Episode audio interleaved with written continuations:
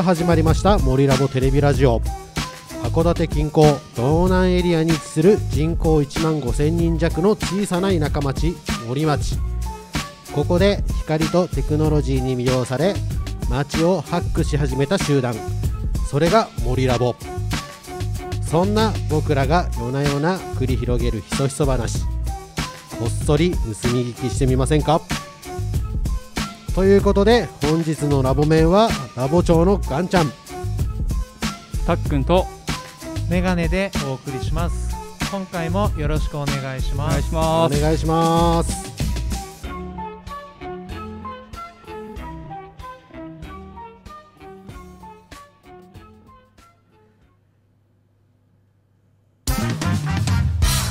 それではドミンゴで見たのコーナーです北海道の地元情報がひとまとめでわかるサービス。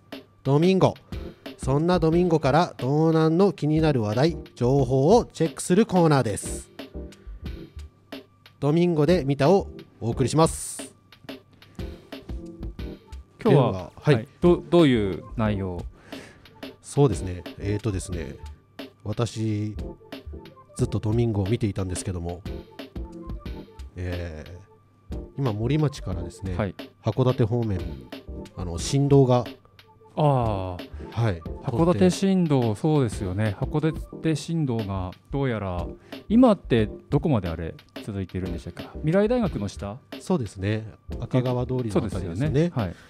それがですねなんと函館空港まで。いやそれはなまら便利になりますよね実ー際。そうですよね、はい。もう実際、うん。そあそこがつながってしまえば函館空港まで。あれ今って函館空港まで何分かかるんでしたっけ？え結構赤い赤川からうん。降りても、なんかありますよね。2 30分はかかるいやそうですよね。大下。大体1時間半。はかかりますね。冬だとやっぱりいやー結構かかりますよね。1時間半ぐらい見てないとやばいですようね、ん実際ちょっと僕も、あのーここ最近はずっと新幹線を利用して東京とかには、まあ、去年去年までの話ですけど、新幹線利用して行ってたんですが、まあ、ここ最近ちょっと飛行機使わないとダメなケースが多くなってですね、うん。使ってるんですけどやっぱり空港まで行くって結構一仕事だなと思うんですよね。いやそうですよね、うん。で30分とか前にねこうつかなければいけないってなると、うん。いや飛行機ってみんなどのくらい前に空港に行くんですか？それ僕はうん。仕事の時とプライベートで変わってて、うん。前の仕事の時は結構出張で行ってたんですけどその時はまあ1時間前にいればいいかなぐらいですかね。うん。やっぱ1時間前ですよねやっぱね。そうですね。大体それくらいには。ねあの結構、はい。あの旅慣れしてるっていうか飛行機慣れしてる人たちってはい。えぐい時間帯で動いてる人たちいるじゃないですか。確かに。あれすごいなっていつも思うんですけど。いや私一度それで失敗したことがあるんで30分ギリギリ過ぎちゃいましてうん。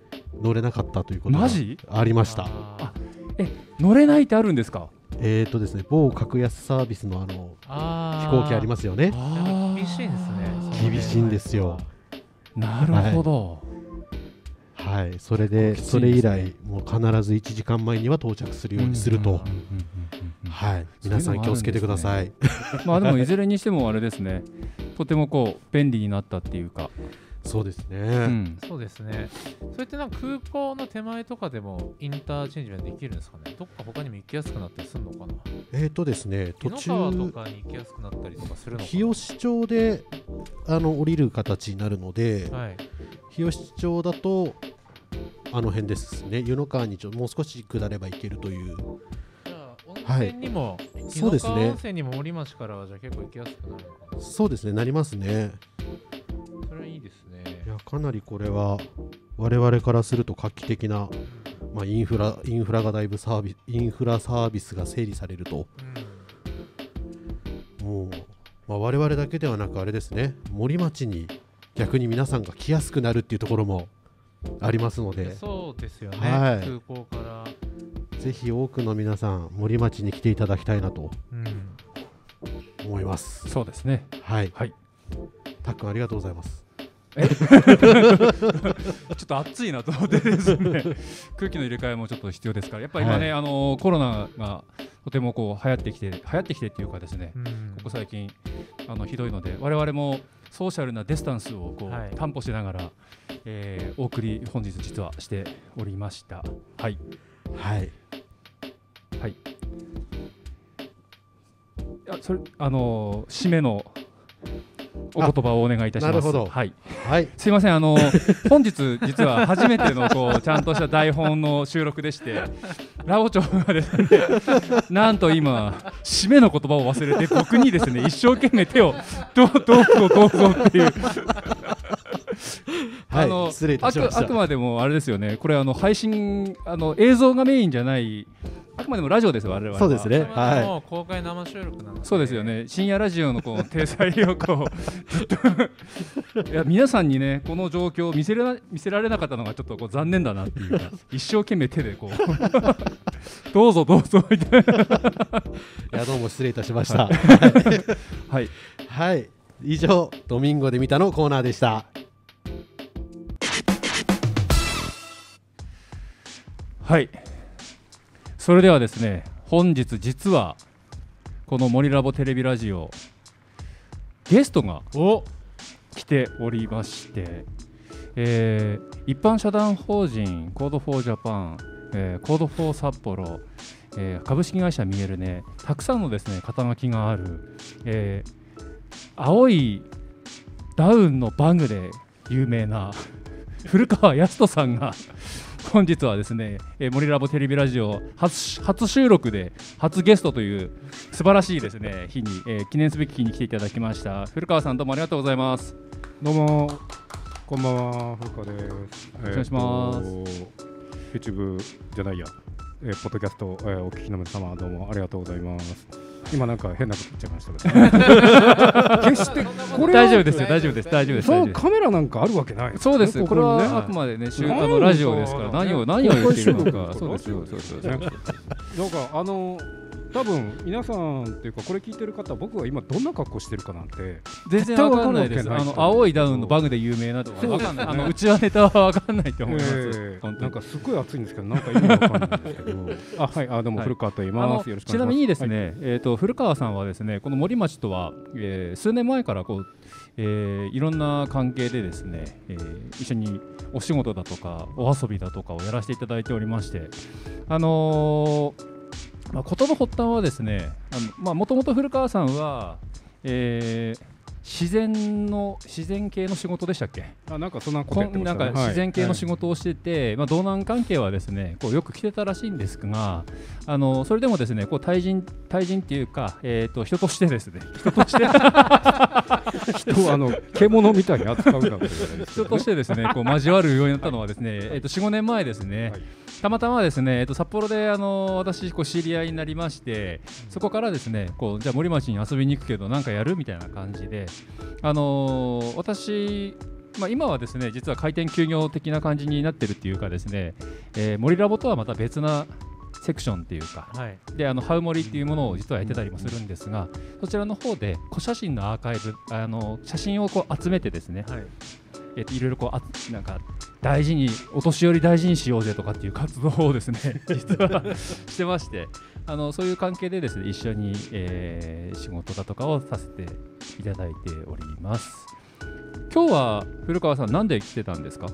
えっとですね、あのー副業でイカ飯の業種をしておりまして。ああなるほどなるほど。それのちょっと仕入れというか買い付けできましてでまあもう2トンぐらい買い付けたんでもう今日はいいかなという。まあちょっと最近ねいろんな影響であんま売り上げ落ちてまあまあそうです、頑張んなきゃいけない。古川さんそろそろあのその青いバング脱い脱いでも大丈夫ですよ。いやずっといや別にあの聞く人にとってははい。何もこれは関係ないので、そうですね。そうですそうですよね、はい。別になんかあのノイズも入ってないと思うんで、はい。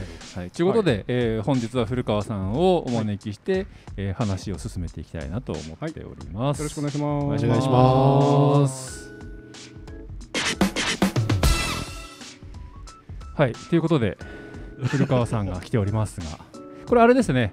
えー、と要所要所で言葉が詰まりそうになった時に音を鳴らすってすごくいいあそうですね。チップスですねこれね。はい。いいと思います。はい。素晴らしいなと思います。えーじゃあもう早速いろいろ聞きたいことあるんですけど。あどうぞどうぞどうぞ。聞い古川さん、はい。今は多分おそらくほ今まずそもそも北海道在住なんですか、あそうですね。今あの札幌の方に住んでまして、はい。であのほぼ毎週のように、えっと、イカ飯の買い付けであの森町の方に来て、えっと、ぬるぬるした手のままあの帰るっていうのを繰り返してますね。じゃあ、生まれも北海道札幌市ですか？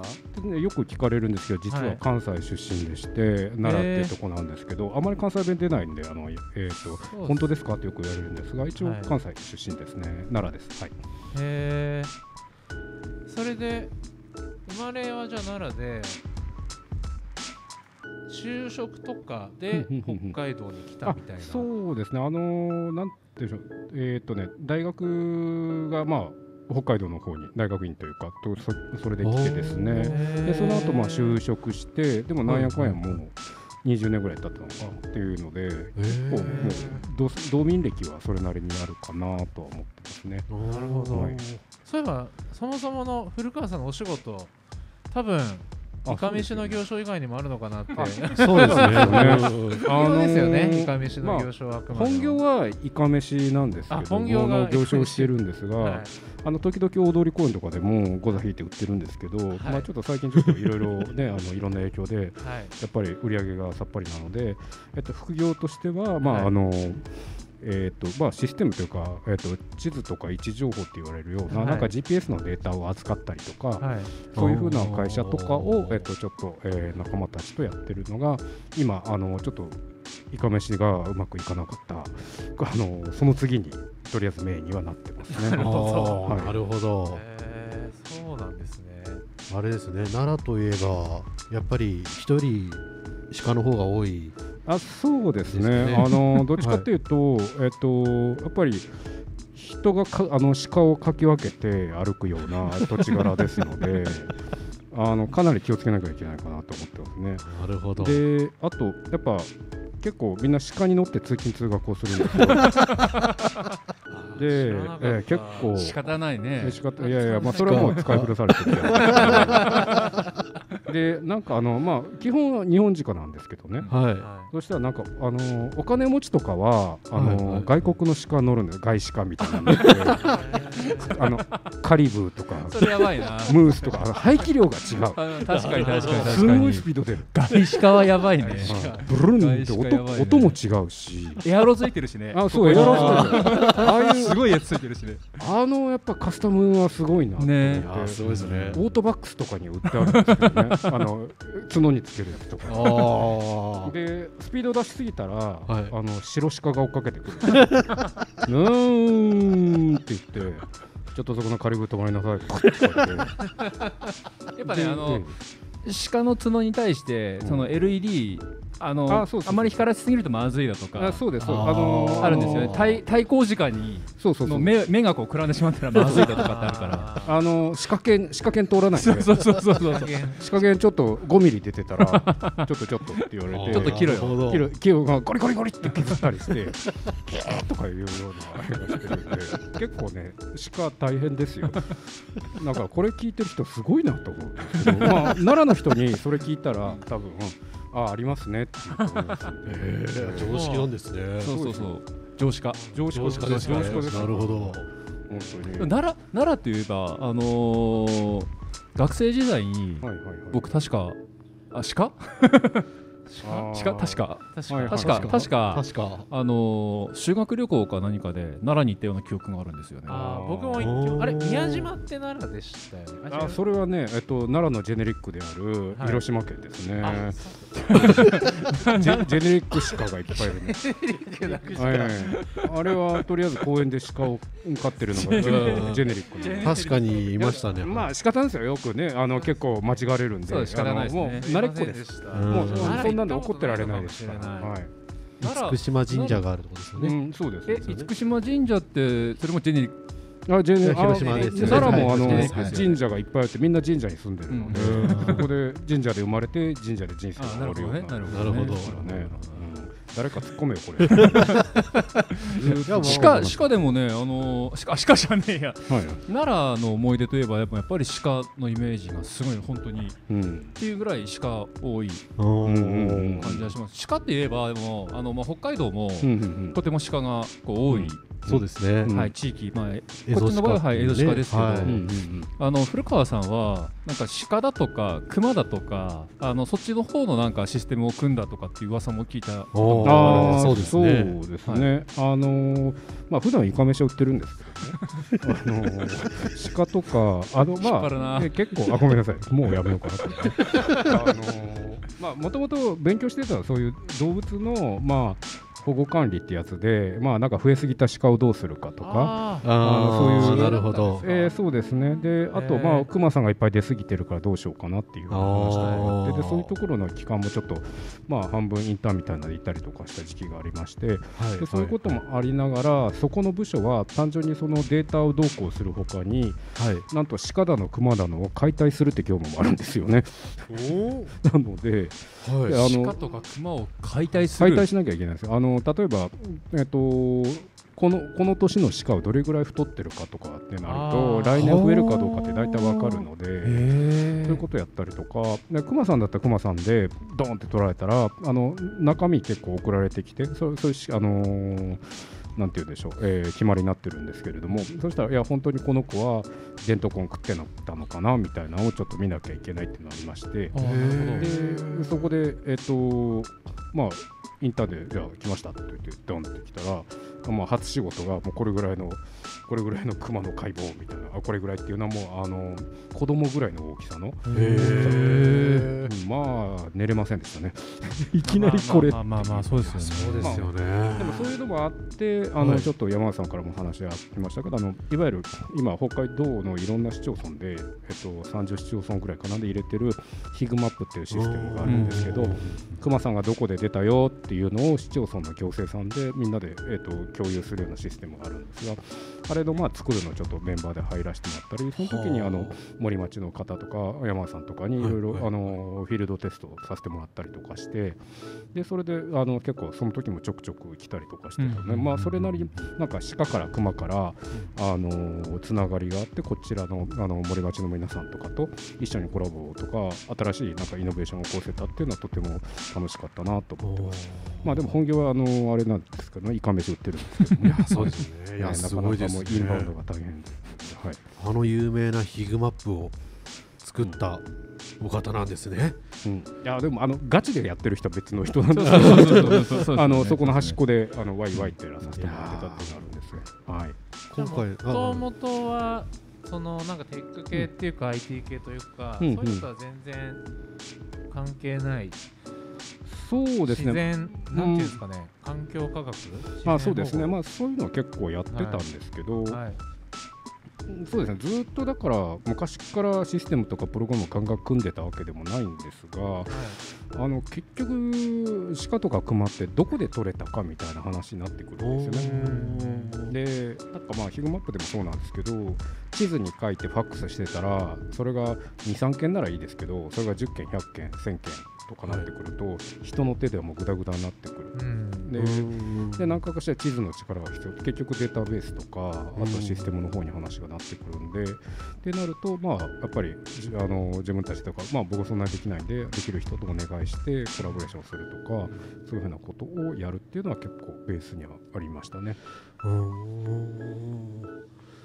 なので今なんかあの自然自然環境大好きと言ってなんか動物だけ見ててもね多分今なかなか難しいというかうん広がらないのでうん結局テクノロジーの力はどこでも絡んでくるのかなとは思ってます。あの例のあのコロナの北海道のコロナのまとめサイトはああはいそうそうですね。もはい、うあれですよね。あまあちょっと噛んだりとかはしてました。まあもちろんあれもガンガン作ってくださるたくさんいるんで、うん。その後はまあ僕とか山口さんとか他にもあの森に近い森さんっていう人。森のことが好きな森さん。が来たで有名な森さんと北さん森森さんが来たでおなじみのっていう方々とか他にもたくさん何十人のなもうのっていうのかな全国津々浦々とかあれ海外からもいろいろ助けてもらってそうですね。あの翻訳とかであのそうそうそうそうあれすごかったですよねあの瞬間。はい、うん。まあなんかちょっとあのやっぱり海外の友達とかいたんでとかつての人とか。で今なんで外国語大事かっていうとまあまだ作った頃ってまあ23か月で終わるからはい。だからまあ、はい。はいそのうち外国の人が帰ってくるべ帰ってくるけど北海道大丈夫なん？っていう時にあれ？日本語しかないって言ったらちょっと辛いから。なるほど。目論みであの結局なんだっけ？タイタイベトナム中中国台湾、えー英語はい。ぐらいは翻訳はしたのかな、あのえー。それ全部友達とかに頼んでですね。そしたらまだ数ヶ月で終わらなくてまだ続いてるってなんだこれはって話なんですけど。まあでいもあのそういうこともあってねはい、あのサイトはずっと見させていたあだいてありがとますけども、うございます。日本語のページしか見たことがなかったので、ああいやぜひなんか他のも見てそうですね。あとまあ、はい。ちょっと面白い視点だったとしては、はい、あのまあ、やっぱり諸般の上で、あのーやっぱり農業実習とか、はい。漁業実習の方で、そういう国からいらっしゃってる方が多いっていうことがあって、そこのコミュニティからのちょっとした連絡もあったっていうのがありますね。えー、あもう本当に多角的なあれですね。ね方面の視点から本当にたいですよね。作っていたただいて、もう本当に我々も大変活用させていただいておりまして。今あのお便りがですね今日あの公開収録という形になってます。実はですねこのラジオにつきましては森ラボテレビラジオっていう名前、まあ、ちょっとふざけた名前になってるんですが あの公開収録っていうことでこの番組は常にですね YouTube ライブにてですねこう配信をしながら、うんえーインタラクティブなこう双方向のですね 新しい形のラジオをこう作っていこうということでですね。やってるんですがお便りがですね届いておりましていろいろ。はいあのー鹿の排気量って書いた お便りが届いてますね。多多分これ外鹿の話ですね。そうですね。鹿の排気量やばいですね。ああ外資化はね、外資化はそうなんですねそれなりねに多分5000はあると思いますね でも燃費悪いんですよ。あ、外鹿はそうなんですか。ねやっぱり。そうですね。たくさん食べてたくさん出すから。あちなみに日本鹿っていうのは、うん。あのせんべいで言ったら、うん。あのどのくらいの量なんですか？えっ、とやっぱ、うん、リッター5キロぐらいですかね。あ、リッター5なんだ。外鹿は？外資化はリッター2か3じゃないかなとやっぱり悪いですね。悪いですね。悪いですね。あ僕の肌感覚なんで。別に科学的根拠ないんですけど、えーあとですね質問がもう一件来てますね。あのあ質問なんですかねこれね。熊の手を舐めて今年の蜂蜜できたのかを確認するお仕事もしてたんですね。そうですね結構あの左手がねやっぱりこう右手もまあ舐めてあなるほど。今年はまあまあかなあなるほどなるほどなるほど。もう一個質問来てますよ。はい。えっと鹿の教習所はどこにあるんですか？あそうですね。あの春日神社っていう。知らねえなもう。そこまでローカルローカルですねすごいね。ええ鹿を神様と祀った春日大社ですねあっていうところがありなるほどまそこであの結構やるんですけどはい。あの仮面ってぶらあの角にぶら下げたあの鹿がうろうろして結構危ないんですけれどもね、はい、ガーンぶつかったりするあれ、セント君とかがいる。いやそうです。ああれもそうですね。そっかうん？セント君ってあれですか？奈良ですね。そうです。騒然としましたよ、地元の人。そうなんですか？やっちまったなっていうのなんかあれ最初見た瞬間にみんながおおうってなったけどうん。今見るとおんまあっていう感じになるあの不思議はすごいですよね。あれは結構好きですね。うんセント君シュールですよね、はい。すごいね。昔マッシュアップの解説するときあれやってましたね。大仏と鹿を合わせたって。これぞマッシュアップ。誰がそんな雑いカルチャーをやるっていうねあれでしたけどもね。いやーかなりでしたね。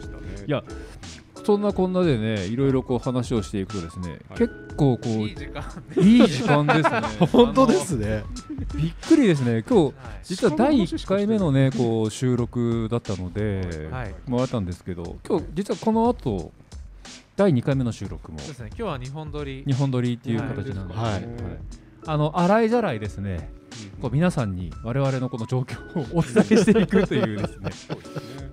はい、やそういう感じで考えてましたが結構今日はあのずっと秘密にしてた鹿の話とかできたので僕はもいやーそうですね次回はどういう話になるのかちょっとたはい今から楽しみな感じですね。そうですね、ものすごい古川さんのプロローグになってしまいましたがね。どんだけ引っ張んねんって鹿の話してっていうね。はい。